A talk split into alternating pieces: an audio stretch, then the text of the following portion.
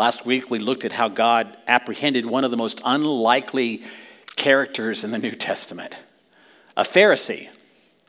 His name was Saul of Tarsus. And the Lord said of this one that he apprehended, He is a chosen instrument of mine to carry my name before the Gentiles and kings and the children of Israel. Really, Jesus? this guy? Are you serious?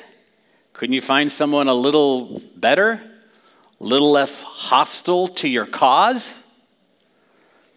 It's a little shocking when you realize that God calls faulty, imperfect, even ornery people. he calls them to be his chosen instruments to accomplish his purpose. Just look around the room today. That was a little brutal, wasn't it? All right, just look up here on the stage then. How's that? Oh, thank you. Look up here and see this guy. I'm ornery and imperfect.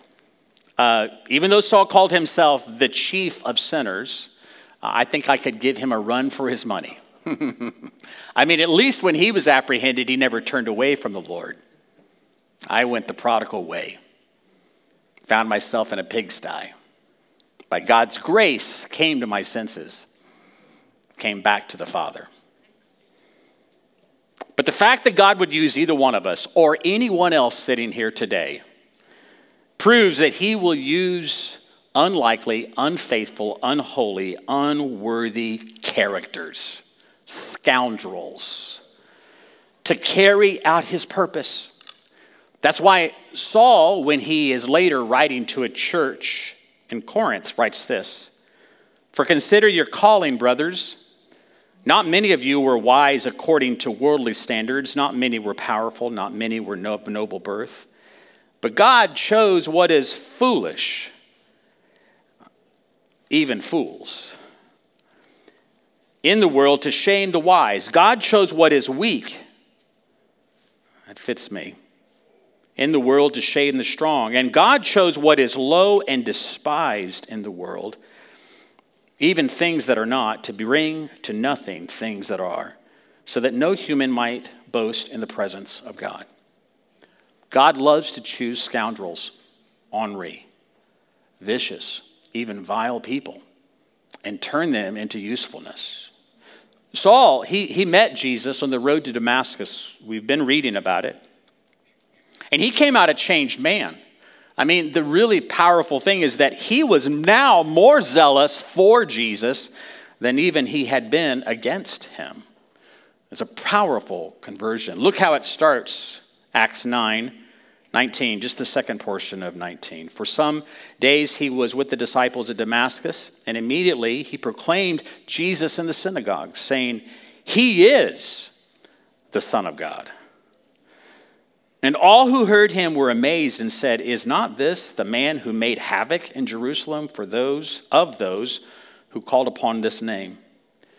And has he not come here for this purpose, to bring them bound before the chief priest?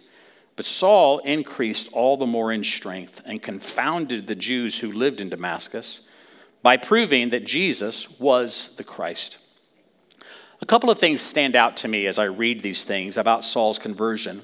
First, the head spinning that his switcheroo had to do for everyone. I mean, it, it confounded everyone, those that had been for him those that had been against him, everyone, the Jewish establishment, but also the church that he had just been hunting down.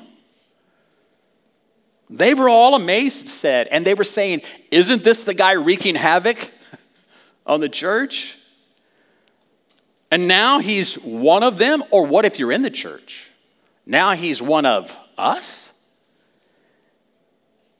Saul probably didn't realize at the time, maybe he did, but this sort of opposition and confusion was going to be with him for a long time. With respect to how people saw him, he was going to have these kinds of reactions from people everywhere he went. And in pretty much every part of his ministry. It was certainly part of the suffering that he was to incur for the name of Jesus. But there's, there's another thing that stands out to me as I read these verses in Acts.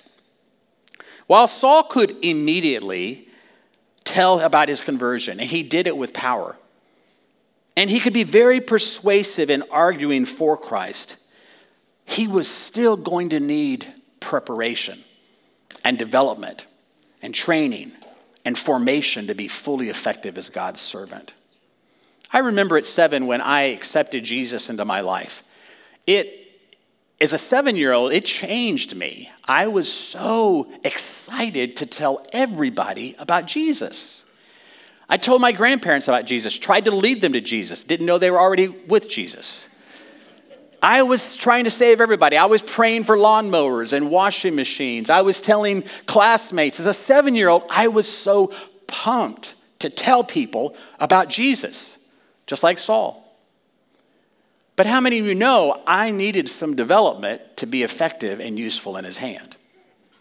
Nobody said yes. Trust me, I did. We all do. I'm sure Saul was chomping at the bit ready to go headfirst into all of this purpose that God had put on him. And he was ready to travel the globe. But there were things Paul, oh, excuse me, let me use his first name, Saul. There were things Saul needed to learn to be an effective servant of the Lord.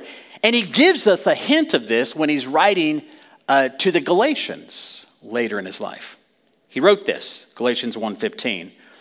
But when he who had set me apart before I was born, and who called me by his grace, was pleased to reveal his son to me in order that I might preach him among the Gentiles. He's talking about this moment on the road to Damascus and what happened right thereafter. When all of that happened, I did not immediately consult with anyone, nor did I go to Jerusalem or back to Jerusalem. Remember, that's where he'd come from. To those who were apostles before me. But I went away into Arabia and returned again to Damascus. Then, after three years, three years, after three years, I went up to Jerusalem to visit Cephas, another name for Peter, and remained with him 15 days. But I saw none of the other apostles except James, the Lord's brother just as a side note, can you imagine that conversation between the brother, the half brother of Jesus, James, who became a leader in the Jerusalem church, and Paul, who had seen Jesus, the resurrected Jesus, on the road to Damascus? Can you imagine what they talked about? I wish I could have been in on that conversation. I bet it was so cool. But Saul had three years before he met any of the other apostles. And during that time, he heads to what, we, what is called Arabia, which is more than likely the Sinai Peninsula. Different people think it is different areas of wilderness, but most people believe it was in, in the Sinai wilderness where Mount Sinai was, which is fascinating when you remember it's at Sinai that Moses sees the burning bush. And it's at Sinai, at the time called Mount Horeb, same mountain, that Elijah the prophet escapes from Jezebel's wrath and hiding in a cave, he hears the gentle whisper of the Lord. And so you have this one who received the law, Moses, and this great reformer, Elijah, both having experiences at Sinai.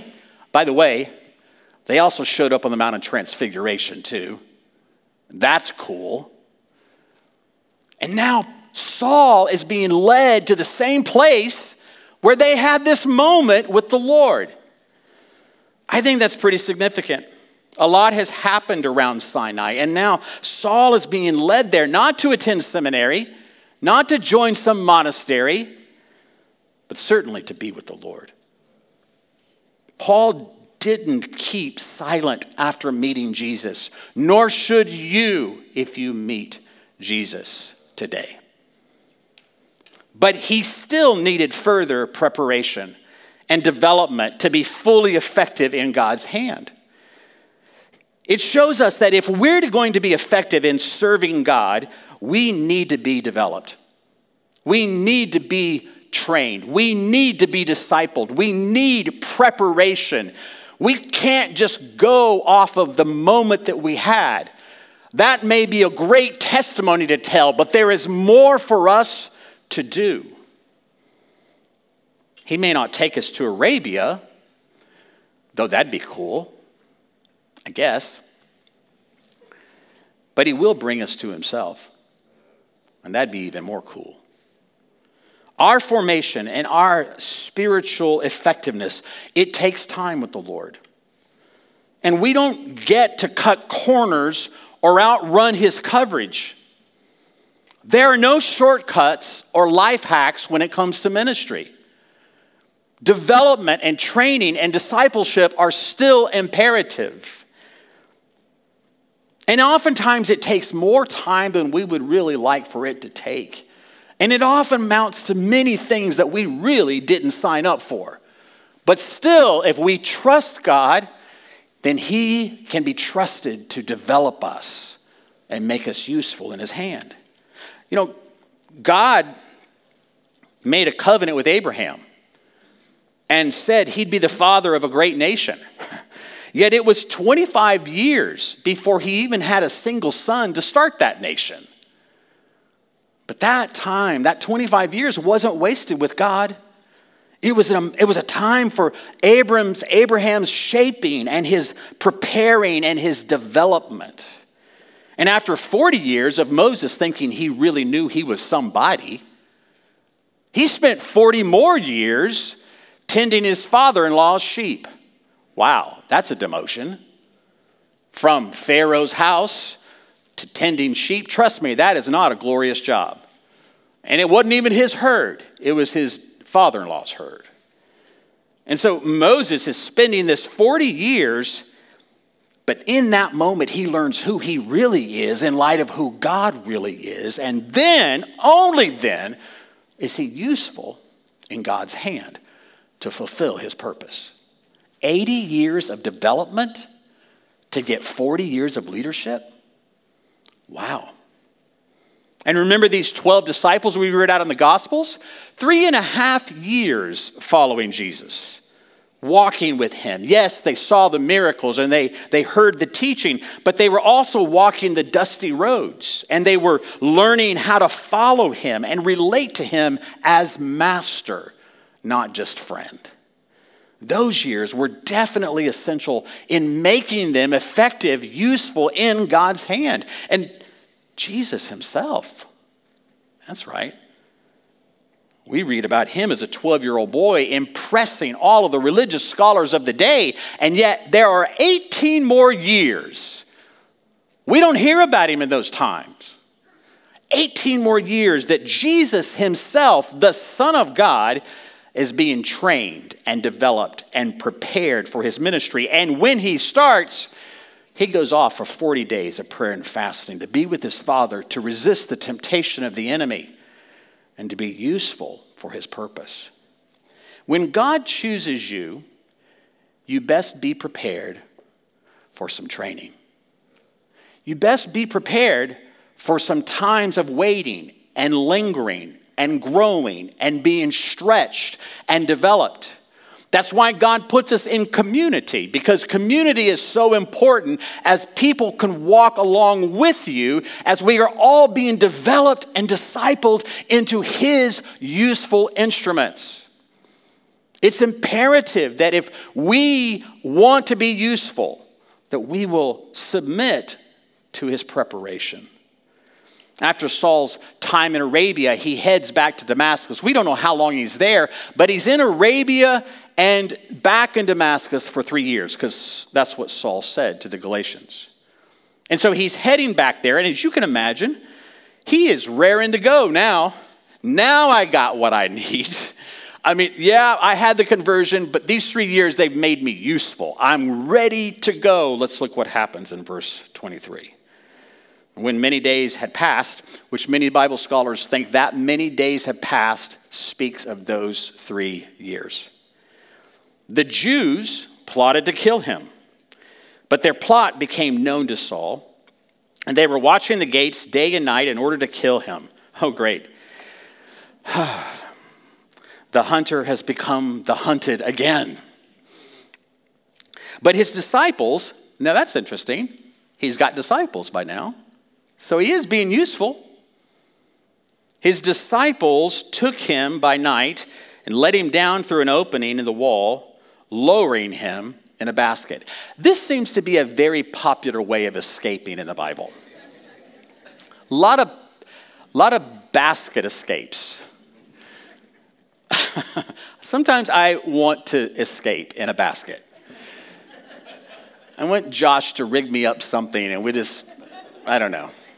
Just when I feel like you and I guys are not with me, maybe just, here we go. Uh, but Saul is met with stiff resistance in Jerusalem, excuse me, in Damascus, and, and he has to escape town in a basket. And it's a good thing one of the disciples live on the wall where he's got a window where they can lower him down, or he's really out of luck. And I've got to imagine this is not exactly the way Saul sees things going for him. I know I've been called to be the apostle of the Gentiles. What? They're about to kill me? Really? Uh, I know I've been called to be the prophet, the apostle of the Gentiles. A basket? Are you kidding me? Really? Okay, lower me down. Here we go. It's not exactly what he had in mind. But being chosen by God doesn't mean that we won't face opposition. In fact, it means the opposite. If we're not facing opposition, we're probably doing it wrong. Maybe you should ask yourself just how much you feel opposed these days to see how much you are in the will of God. Jesus promised it. He said, I'm sending you out like sheep among wolves. I mean, he, he didn't mince words. Yet, no matter what, he would be with us and his spirit would give us words to speak when they oppressed us. Look at verse 26. When he had come to Jerusalem, he finally made it, three years. He attempted to join the disciples, and they warmly received him, and everybody was happy. No, it doesn't say that. And they were all afraid of him, three years later still. Afraid of him, for, he, for they did not believe that he was truly a disciple. But Barnabas took him and brought him to the apostles and declared to them how on the road he had seen the resurrected Lord, who spoke to him, and how at Damascus he had preached boldly in the name of Jesus. And so he went in and out among them at Jerusalem, no doubt having that meeting with Cephas and James, the brother of Jesus. We read about it in Galatians. He went about preaching boldly in the name of the Lord, and he spoke and disputed against the Hellenists and they were seeking to kill him. Well, there you go. Everywhere he is, it feels like they're trying to kill him. Get used to it, Paul.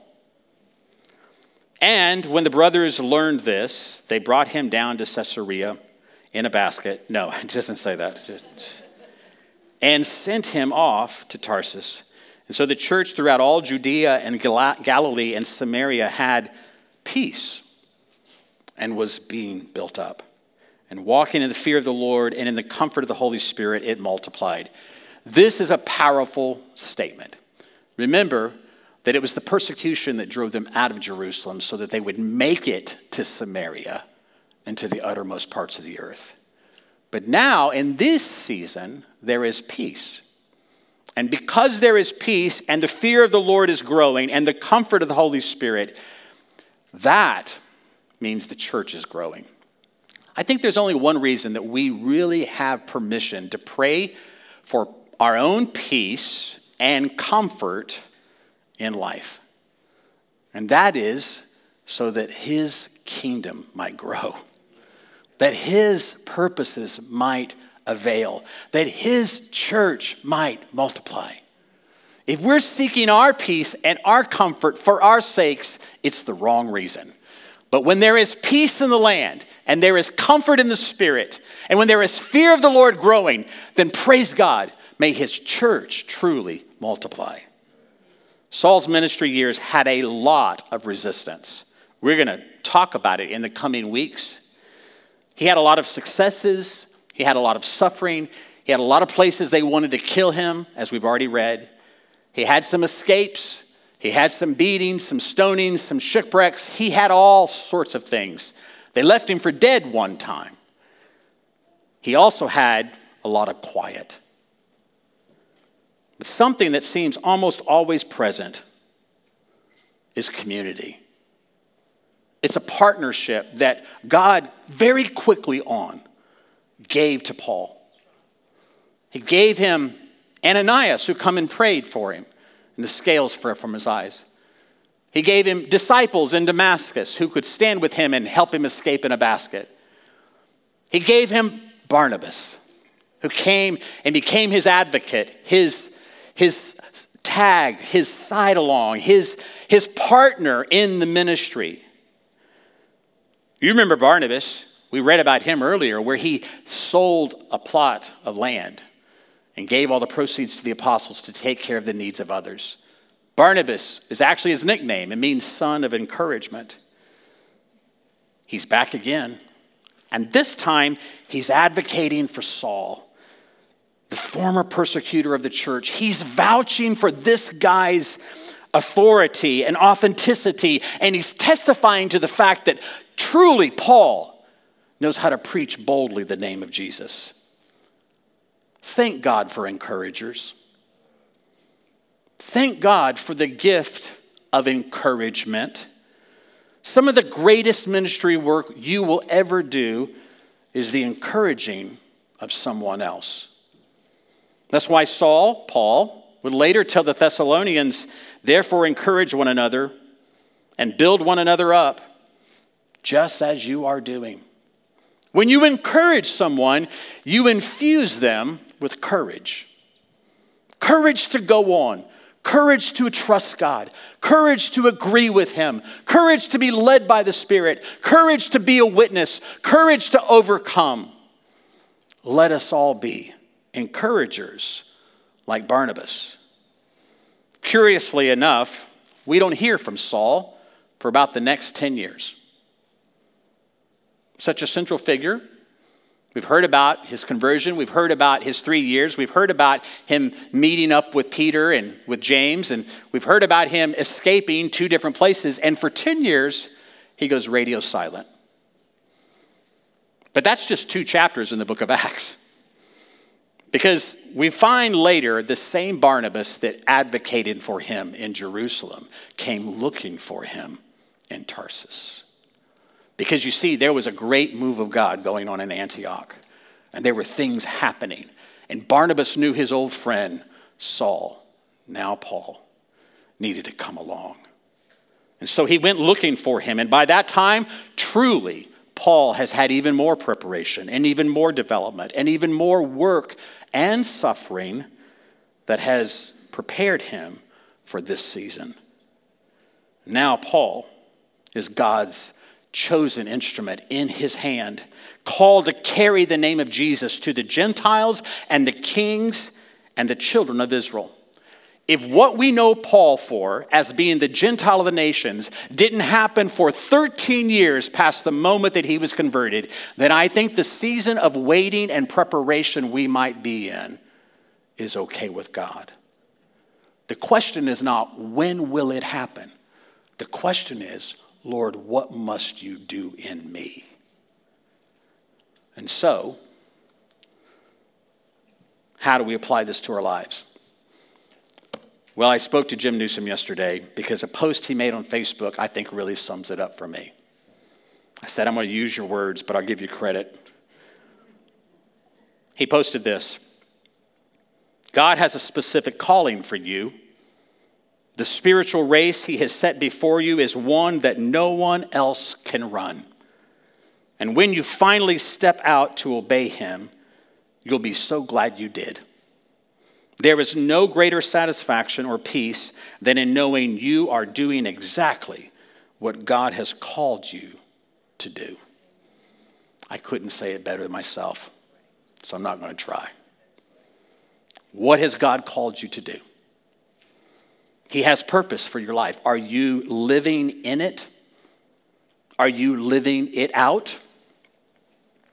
Have you submitted yourself to his preparation, to his formation, to his development? Have you submitted yourself and asked others to help you grow, like iron sharpening iron, being willing to taking even a corrective word, even a rebuke from a brother, because that means you good according to Scripture.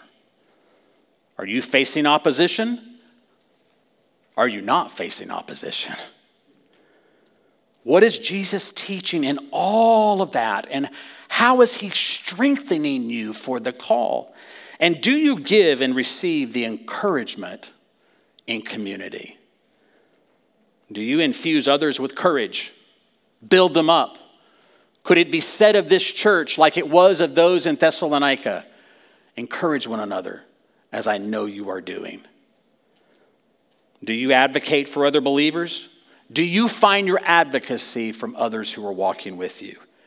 When we come to Christ, it's because He has called us to be His chosen instrument, even when we're scoundrels and ornery and not so good. Useful in His hand to bring Him glory, to fulfill His purpose. And we as a church community, as His servants, find and fulfill God's purpose for our life, both individually and for us corporately. Amen. My wife is going to come and we're going to say some, she's going to say some words because her words are always great. I didn't say they were better than mine, which she told me I can't say that anymore, but it's true. Um, and as she does, we're going to prepare to come to the Lord's table. So I'd like to ask those who are going to be serving communion if you go ahead and come up and get your trays and go to your stations. And, uh, and then I'd like to ask any of the musicians who are going to be playing if you'd like to go ahead and come. And we're going to focus these words and all that God has done here at the table, which is the best place we could do it. Go ahead, sweetie. I think one of the things I love the most about being in Christ is that everything He does, He does in me for me personally, but it's never just about me. And when we come together in this group where we're working on following Him, not just in our own lives, but as a group, everything He says to us is fills all the buckets. Mm-hmm. It's for everything. It's true. It's for you wherever you are today. But when you respond to Him in obedience, it will open doors for the people that are on your prayer list, for the things that are heavy on your heart, for the people that you long to see step into His freedom. So I just want to read a few pieces from 1 Thessalonians 5 from the message. But, friends, you're not in the dark you're not in the dark about how God works. These verses and passages and Acts that Chris has been giving to us are insight into how God is working, not just in these scriptures, but today, in us, in our lives, how, what He wants. So we're not in the dark. We're sons of light and daughters of day. And since we're creatures of day, let's act like it. Let's walk in the daylight, dressed in faith, love, and hope. Jesus Christ died for us, a death that triggered life. So, if you've received that life, encourage one another. Build up hope so that we're all together in this and no one is left out or left behind. I know you're already doing this, so just keep doing it. Get along amongst yourselves, each of you doing your part Gently encourage the stragglers and reach out for the exhausted, pulling them to their feet. Be patient with each person, attentive to their individual needs, and be careful that when you get on each other's nerves, when you don't snap at each other, but you look for the best in each other and always do your best to bring it out. Be cheerful no matter what. Pray all the time. Thank God no matter what happens. This is the way God wants us who belong to Christ to live. Don't suppress the Spirit, because if you do, none of this is possible. Mm-hmm. Don't suppress the Spirit. Don't stifle those who have a word from the Master. On the other hand, don't be gullible. Test everything. Keep the chicken, throw out the bones. May God Himself, the God who makes everything holy and whole, make you holy and whole, fit for the Master. The one who called you is completely dependable. Yes. The amazing grace of Jesus Christ be with us. Amen. We're going to pray for us, and as we do, pray for the elements for you to come to the table. As a church community, this is the table of Jesus Christ. It is not the table of our church. So if you belong to Jesus, you belong here. We do like to come in groups and circle around the, the stations here. So if you're here alone or just a couple of people, probably join up with somebody else. Come along with them and receive from the Lord what He has done for you and allow it to take effect in your lives as a community. Let's pray.